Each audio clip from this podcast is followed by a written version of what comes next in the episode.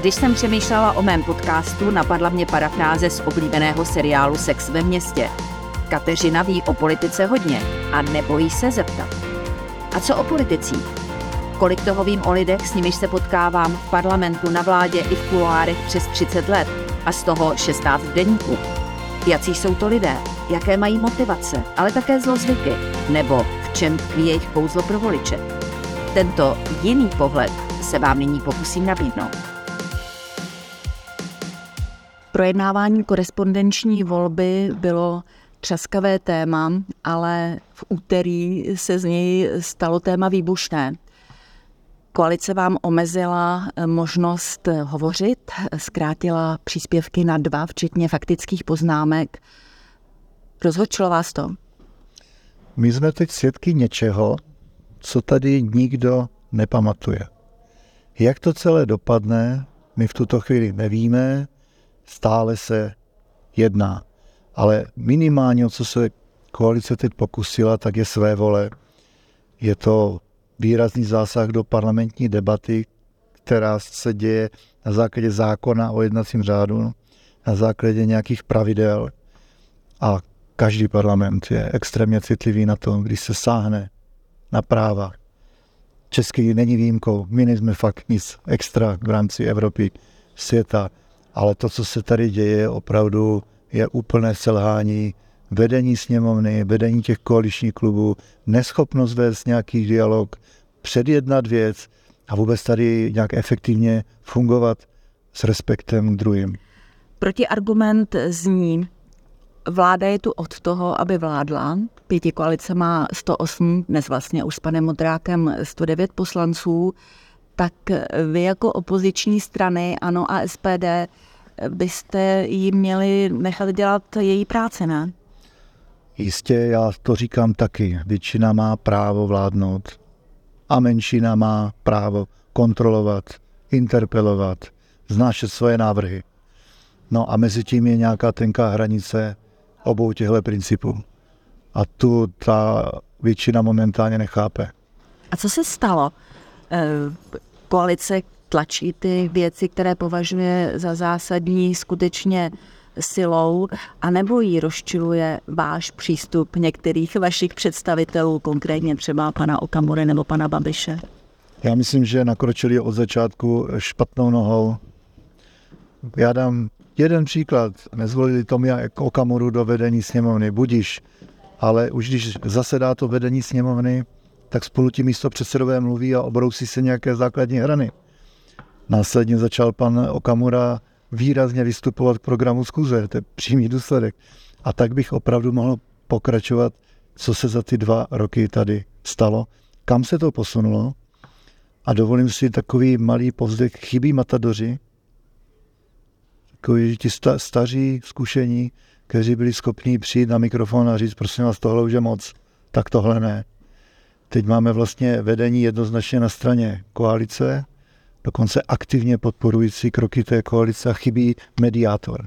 Chybí osobnost, která by tady dokázala do toho vznést nějaký klid. A je to vyhrocené, jsme proti sobě, je to černá a bílá, je to špatně.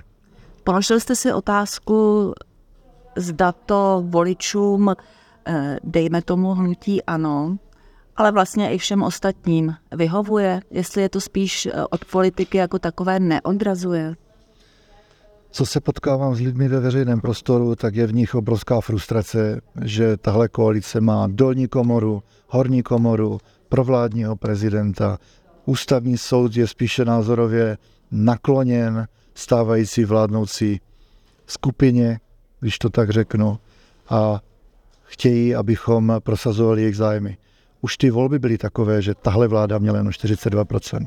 Teď se podívejte, jakou má důvěru jaké má preference. Právem se cítí ta většina ukřivděná a má pocit, že u klíčových otázek by tahle vláda s historicky nejmenší důvěrou neměla dělat zásadní rozhodnutí. To je největší a nejsilnější pocit, který já mám z těch lidí, když se s nimi potkávám v obchodě, v MHD, všude.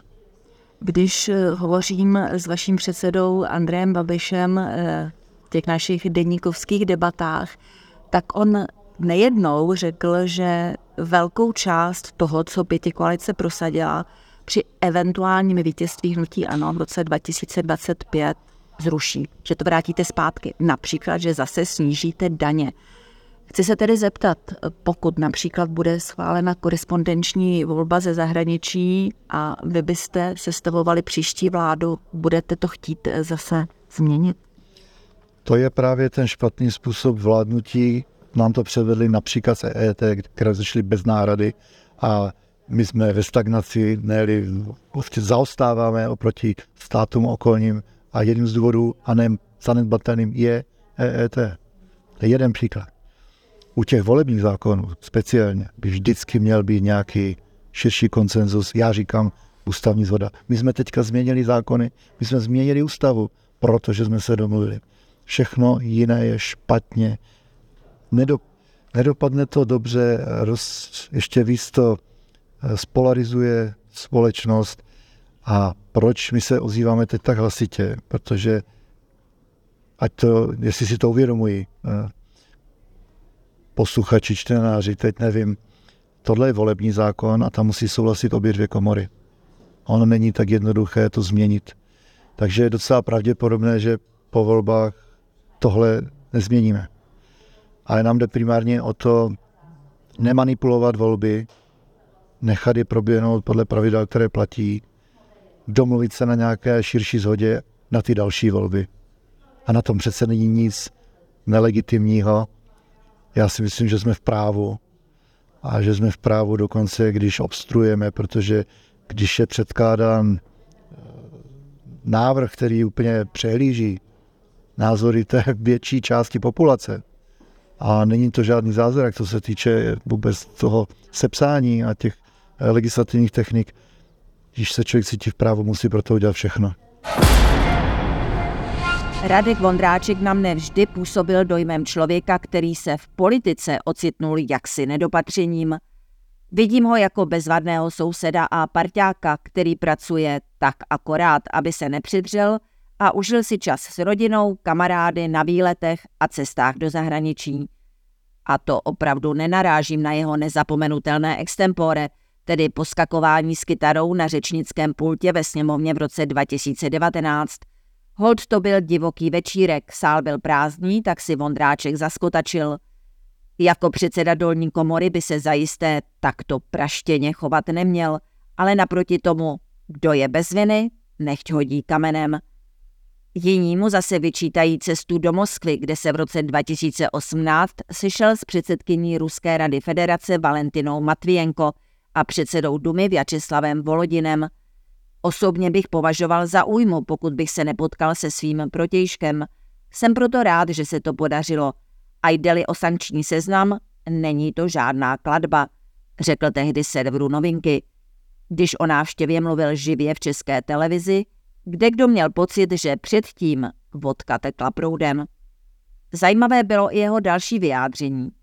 Opakuji, že česko-ruský dialog byl deset let na nule a vůbec se nestydím za to, že jsme se pokusili ho navázat. Můžeme s někým nesouhlasit, ale přece to neznamená, že se nebudeme vůbec bavit. Proto jsem také podpořil činnost Rusko-Českého diskuzního fóra, které vzniklo z iniciativy prezidenta Zemana. Konec citátu. Po vpádu Ruska na Ukrajinu určitě i Radek Vondráček změnil názor, stejně jako Miloš Zeman – Právě s ním měl výborný vztah. Když na tom byl ex-prezident na podzim roku 2021 zdravotně zle, byl to právě šéf sněmovny, kdo za ním přišel do ústřední vojenské nemocnice a odnesl si Zemanem podepsaný dokument, jímž svolával úvodní zasedání nové poslanecké sněmovny. Veřejnosti doložil, že Zeman je na duchu zcela zdrav.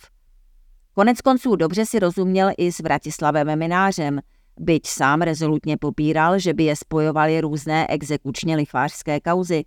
Někteří novináři ale soudí, že právě jeho advokátním zapojením do těchto záležitostí padla imič Radka Vondráčka jako lidového politika. Současný místopředseda hnutí Ano o sobě mluví jako o člověku, který nevyhledává střety a snaží se vždy o kompromisní řešení. To je celkem přesná charakteristika – jen nevím, do jaké míry je to povahový rys a do jaké určitá pohodlnost, vyhýbání se ostrým hranám, schopnost přizpůsobit se okolnostem. Když se mnou Radek Vondráček hovořil o korespondenční volbě, měl po ruce hodně argumentů a působil autenticky rozhořčeně, hlavně kvůli postupu koalice. Jenže také přiznal, že kdysi byl zastáncem nejenom poštovního hlasování, ale dokonce elektronického. Nejsem si jistá, zda ho opravdu přesvědčili některé neblahé zkušenosti ze zahraničí, nebo mizerné výsledky hnutí ANO při volbě českých krajanů, eventuálně názorový obrat Andreje Babiše. Na druhou stranu, kdo je Radek Vondráček, aby se postavil velkému šéfovi, že? A v čem vidí největší úskalí korespondenčního hlasování? Proč podle něj Markéta Pekarová Adamová vybočila ze své role předsedkyně sněmovny a jak hodnotí verdikt ústavního soudu ohledně valorizace penzí? Detaily se dočtete v rozhovoru na deník CZ.